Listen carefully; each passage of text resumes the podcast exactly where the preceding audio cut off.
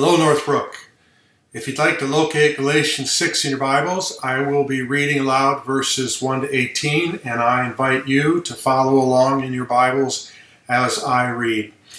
This is going to be our uh, last Sunday in this series in Galatians as we finish out this letter from Paul. It's uh, kind of hard to believe that we have been apart from each other long enough to have finished this out, and uh, in some ways, I regret that we haven't been able to have our normal uh, time to be able to uh, talk about questions that you have from the passage. But if you have questions, you're free to email me and um, ask the questions. My email again is john at northbrookbc.org, and you're always welcome on any of the sermons that you see on these videos to write and ask if you have a question. But next week, we'll be starting a new series. It'll be kind of a very different series from what we're used to and what I normally do. And in next week's uh, email, I will give a little bit of heads up on what's going to be going on with that. Let's uh, read together Galatians 6 1 to 18. Brothers, if anyone is caught in any transgression, you who are spiritual should restore him in a spirit of gentleness. Keep watch on yourselves, lest you too be tempted. Bear one another's burdens, and so fulfill the law of Christ. If anyone thinks he is something when he is nothing, he deceives himself. But let each one test his own work, and then his reason to boast will be in himself alone and not in his neighbor for each will have to bear his own load. Let the one who has taught the word share all good things with the one who teaches. Do not be deceived, God is not mocked. For whatever one sows, that will he also reap. For the one who sows to his own flesh will from the flesh reap corruption, but the one who sows to the Spirit will from the Spirit reap eternal life. And let us not grow weary of doing good, for in due season we will reap if we do not give up. So then, as we have opportunity, let us do good to everyone, and especially to those who are of the household of faith. See with what large letters I am writing to you with my own hand. It is those who want to make a good showing in the flesh who would force you to be circumcised, and only in order that they may be persecuted for they may not be persecuted for the Christ, cross of Christ. For even those who are circumcised do not themselves keep the law, but they desire to have you circumcised that they may boast in your flesh. But far be it from me to boast except in the cross of our Lord Jesus Christ, by which the world has been crucified to me and I to the world. For neither circumcision counts for anything, nor uncircumcision, but a new creation. And as for all who walk by this rule, peace and mercy be upon them and upon the Israel of God. From now on, let no one cause me trouble, for I bear on my body the marks of Jesus. The grace of our Lord Jesus Christ be with your spirit, brothers and sisters. Amen. Whoever is wise, let him attend to these things. Let us consider the steadfast love of the Lord. Have you ever thought about or noticed how often we tend to ask the question, why? Probably not. But my guess is that the question passes through our mind and lips far more often than we realize. We drive in traffic and wonder why the idiot in front of us is going so slow, or cutting in and out of traffic, or riding our tail when they could just go around us. I, I do that a lot. We go to work and wonder why people leave the coffee pot turned on when it's empty, or why that coworker never gets their work done, and why doesn't the boss ever deal with them.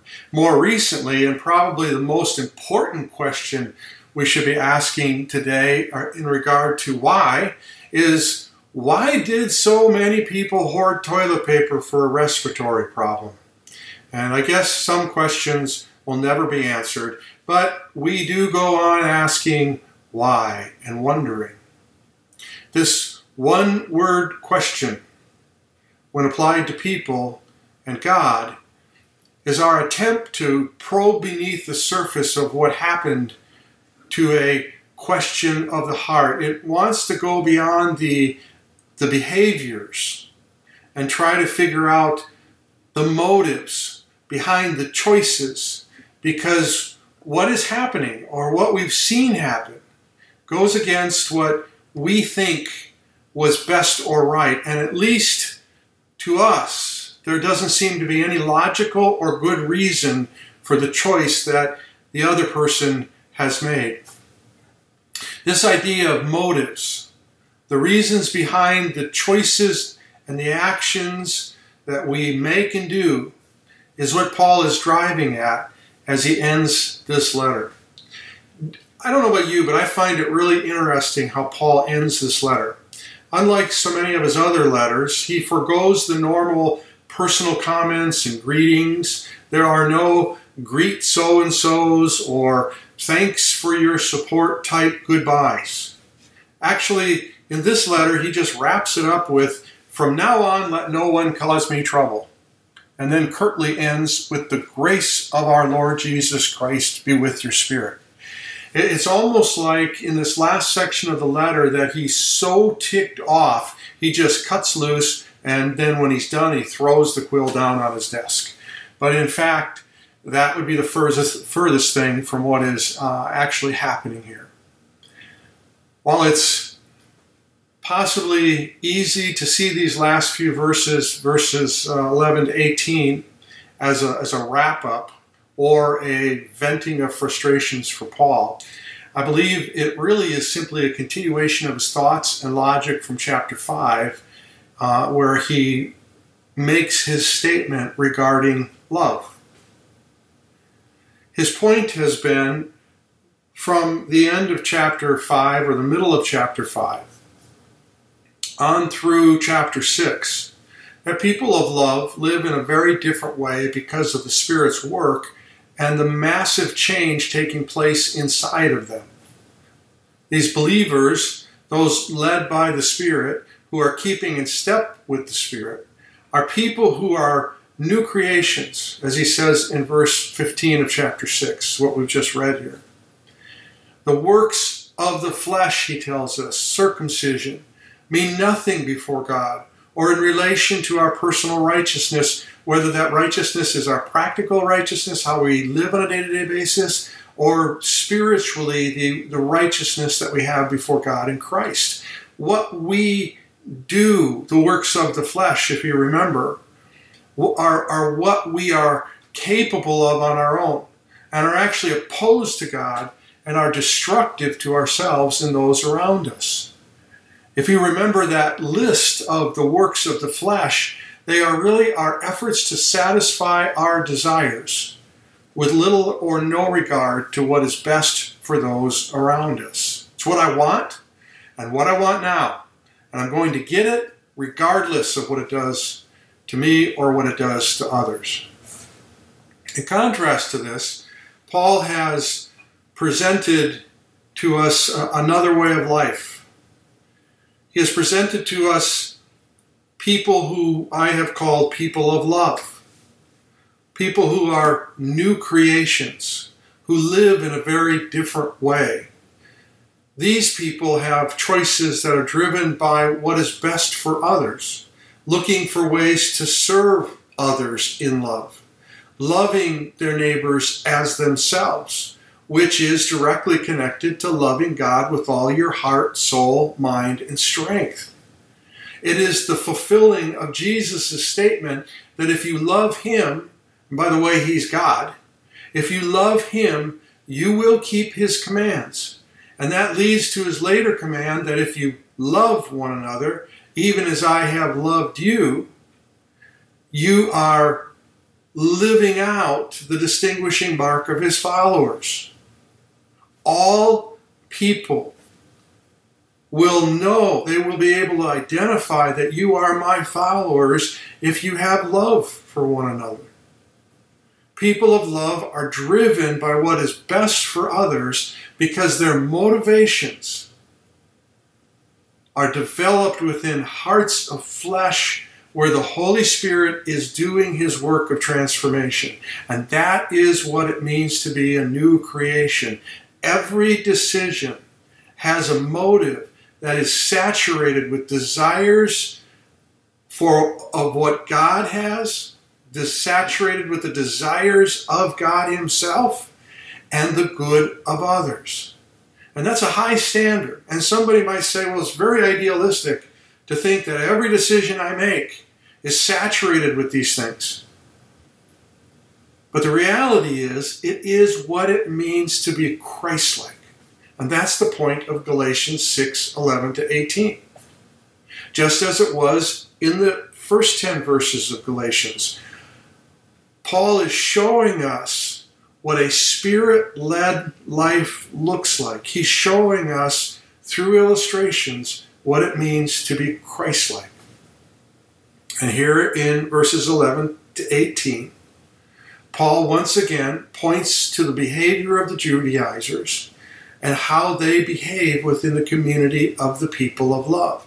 Where he's given us positive illustrations before, now he's going to point to the Judaizers and say, here's a negative illustration. What it means to be Christ like is not how the Judaizers behave. And he wants the Galatian believers to understand how burdened he is for them and how passionate about these issues he is. That circumcision is not a small issue, it's a big issue. Not he's not opposed to circumcision for circumcision's sake, if it's a health thing or whatever.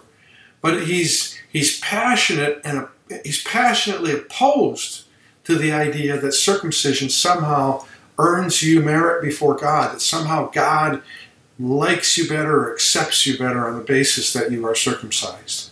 And so now, pointing to their behavior, he begins in verse 12 to expose their selfish and ungodly motives. What's behind the behavior of the Judaizers? He does this in two ways. First, he he tells us their motives, and that then leads to the behaviors that they have. And this first motive that he points out is that they want to make a good showing, he says, by forcing these Galatian Christians to be circumcised. Notice a couple of important words in this sentence forcing and a good showing. These Judaizers are not pointing their spiritual siblings to the finished work of Jesus and letting the Holy Spirit work in those people's lives. They don't come in and preach grace. They don't come in and preach uh, that Christ has finished the work of redemption by his death, burial, and resurrection. They do not look at it and say, We will teach truth and then let the Holy Spirit take that truth and use it in people's lives. No, they're manipulative. They force, Paul says, these people. They guilt them and they compel them to be circumcised. Can you imagine what it would have been like to be under their leadership? To, to, to have this word that Paul uses to force them? Why? What is their motive? Paul says their motive is a good showing, which uh, we might say this way today to look good in the eyes of others. Paul doesn't go into detail here. He, the, the Galatian brothers and sisters understand what he's saying, but somehow and in some way, their actions betray that these people mean nothing more to them than tools to impress others the Judaizers are using these Christians to build themselves up in the eyes of other people. And what an awful, honestly ungodly motive for someone who's supposed to be a teacher of Christ. I mean, have you ever had someone that that befriended you and seem to be on your side, only to find out later that the relationship was just a way to use their, you for their own personal advantage, that makes us angry. It's, it's what I said, awful and ungodly.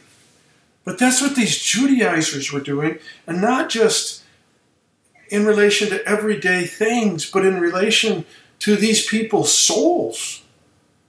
They were using these people spiritually and twisting them and twisting the truth to advance themselves. The, their agenda has absolutely nothing to do with the exaltation of God and His grace. It has nothing to do with what God accomplished through his death and resurrection, and it has nothing to do with the spiritual growth of others. It's all about their self exaltation. And then Paul goes on to reveal the Judaizers' second motivation. Their second motivation is to avoid persecution from other people, whoever they are. But those other people diminish and ultimately reject the cross work of Jesus. Wow. That's who they want to be accepted by. They want to be accepted by people who ultimately oppose God's work of redemption in Jesus. They proclaim acceptance with God through circumcision, but they simply want to be approved and welcomed by people who are children of the devil. That's a strong statement. I, I realize that. But when you are opposed to the cross work of Jesus as the way of redemption and a way of acceptance with Jesus, with God, then you are aligning yourself with the devil because that's his agenda. And when you add works to any of any kind to the gracious redemptive work of God found in Jesus, you are opposed to God and you are aligned with the devil. That's scary stuff. But that's what motivates them. There is evidence in Paul's eyes for their motivation. He goes on to point out their hypocrisy. And it's this if, if keeping the law and circumcision for acceptance was with God was really so important to the Judaizers, wouldn't it make sense that their behavior would match their proclaimed beliefs? But there's a disconnect with how they live. These false teachers who insist that others burden themselves with the law and endure the pain of circumcision don't keep the law themselves, Paul says. Now, he doesn't go into details about how they don't keep the law. He, he may simply mean that because it's impossible to keep the law, it's just generally true that they don't keep the law. Or it may be that they're out saying, don't do these things, while they themselves turn around and do them.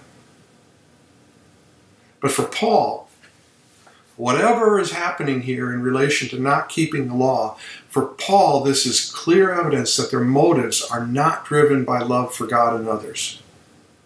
It's not what is best for those they teach, but it is what is best for these teachers of what is false, and it is what is best for their own reputation, what they can boast about. And you know what they're boasting about?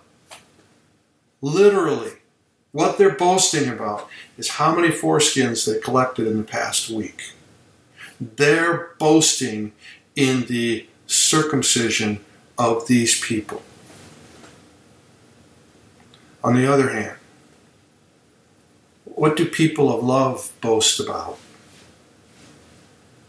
Well, it's not going to be how many people they circumcised.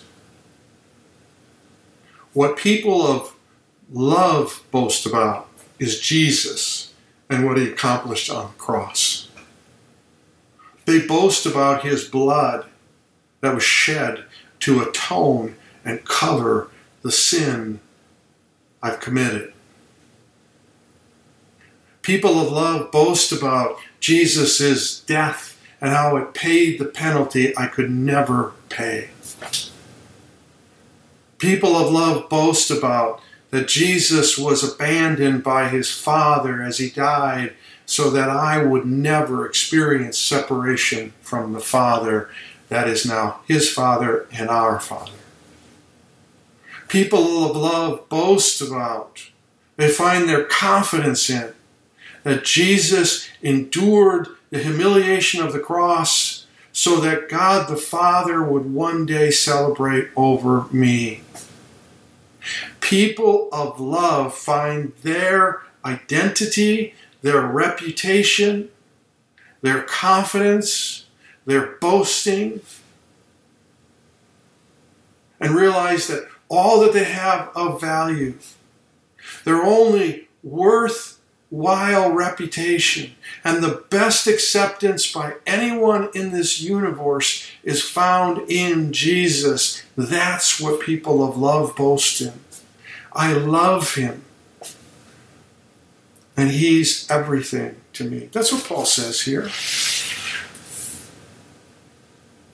In verse 14, but far be it from me to boast except in the cross of our Lord Jesus Christ, by which the world has been crucified to me and I to the world. Everything, Paul says in another, in another place, that was of value to me is nothing. Jesus is my everything. You know, as I thought about this, I thought about today's Christian circles. You know, we don't we don't brag about circumcision. Uh, we don't have circumcision services. We don't have altar calls to come and be circumcised. At least no one that I know does. But we we do boast about things like that. So I thought about it. I thought about how easy it is to humble brag about how many attend our church and then identify that as a sign of God's blessing, implying that those smaller churches are not accepted by God in quite the same way we are. That's, that's why pastors, you know what? You know what question a lot of pastors ask when they first meet each other? How many people do you have in your church? Yeah. And and then, you know, you, you say, oh, 100, 120. Oh, well, brother, you just keep going.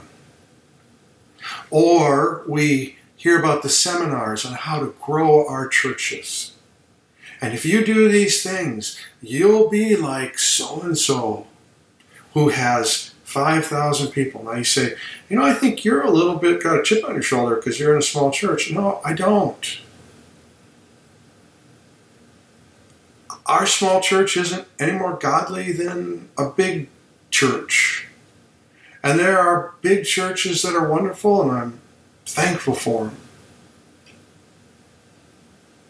But the reality is that we tend to brag about our circumcisions, how many people are coming. And then we exalt the people that have more people in our churches in their churches. You know, there's another thing that we pastors do. We like to feel accepted by other pastors.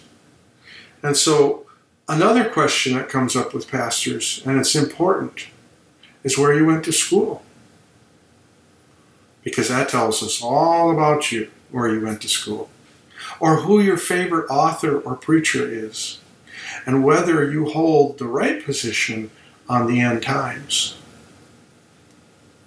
And so we begin to find our confidence in what school we went to. And we begin to find our confidence that so and so is our favorite author and they said such and such. And that, therefore, gives validation. You know, there's a lot of people that when the pastor says so and so said this, oh, well that that makes it, you know, we accept that.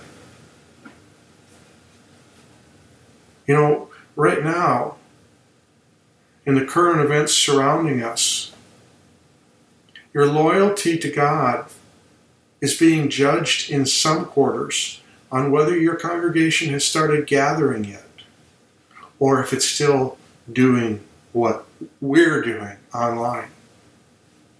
You know, it's, it's a mess where we are as Christians, but it's not new. It was happening a very long time ago with circumcision.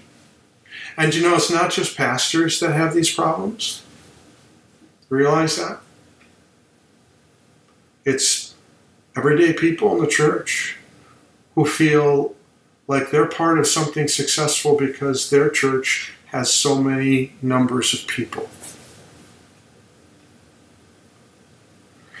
They feel like they're accepted and they have something to boast about because their pastor is Pastor so and so. Or their building is so nice. Or they feel like what they believe is valuable because they read it in so and so's book. I mean, I could go on and on into skirt lengths and music and all kinds of things where we find our confidence and we find our boasting. And, and you know, I struggle with this all the time.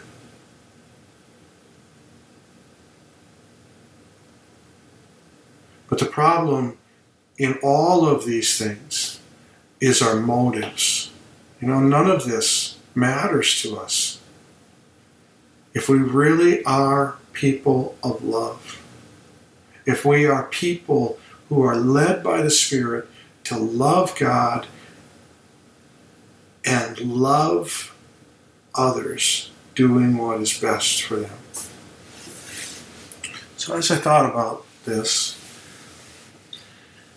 it seems to me that it's important for us to probe, our, probe ourselves a bit from time to time and ask ourselves that little one word question why? Why? If we really are one word people, and that, that word is love, and so therefore people of love, then possibly it's a good thing to be people of one question. Uh, I'm not going to say you shouldn't ask other questions, but we should be people of that one question why? For example, why is the size of our congregation important to us? Here's another one. Why am I irritated by that person's behavior? Or, why would I avoid certain people who are my brothers and sisters in Jesus? Why? And maybe the questions are different for you. These are questions for me. And maybe those questions you need to ask yourself too. And maybe there's other questions that you have or other areas that you need to ask why. But the bottom line is that we need to be people who, as Paul has said in other places, and Peter has said, we need to be people who, who examine ourselves. And that, acts, that examination that we need to be doing is largely rooted in that question of why.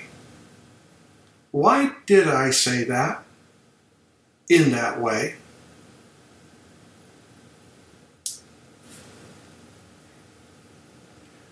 And we need to determine through that question if change needs to take place in each of us, inside each of us. You know, we, we spend a lot of time on behavior, what has been termed behavioral management, trying to change the outside and how we act. But really, if, if if behavior is an issue, then we need to get inside and try to figure out what the motives are behind the behavior coming out of us. I think that if we're honest in the asking and answering of that one word question, why? It will help us to understand how much we need the Spirit's work in us to become one word people, people of love. As Paul writes at the end of his letter, may the grace of our Lord Jesus Christ be with your spirit, brothers and sisters. Amen. Let's pray. Father, this question why is something that we are quick to ask of others and slow to ask of ourselves.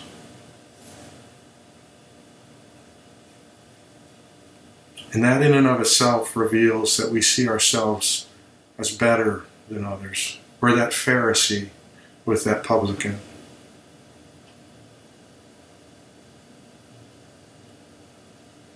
That person may not even be an idiot who's driving in the traffic. I may be the idiot for being frustrated with him because I don't know why he's driving the way he is. He might be tailgating me and not going around me because he can't get around me. But he may be on his way to an emergency. And I'm blocking him by not getting out of his way.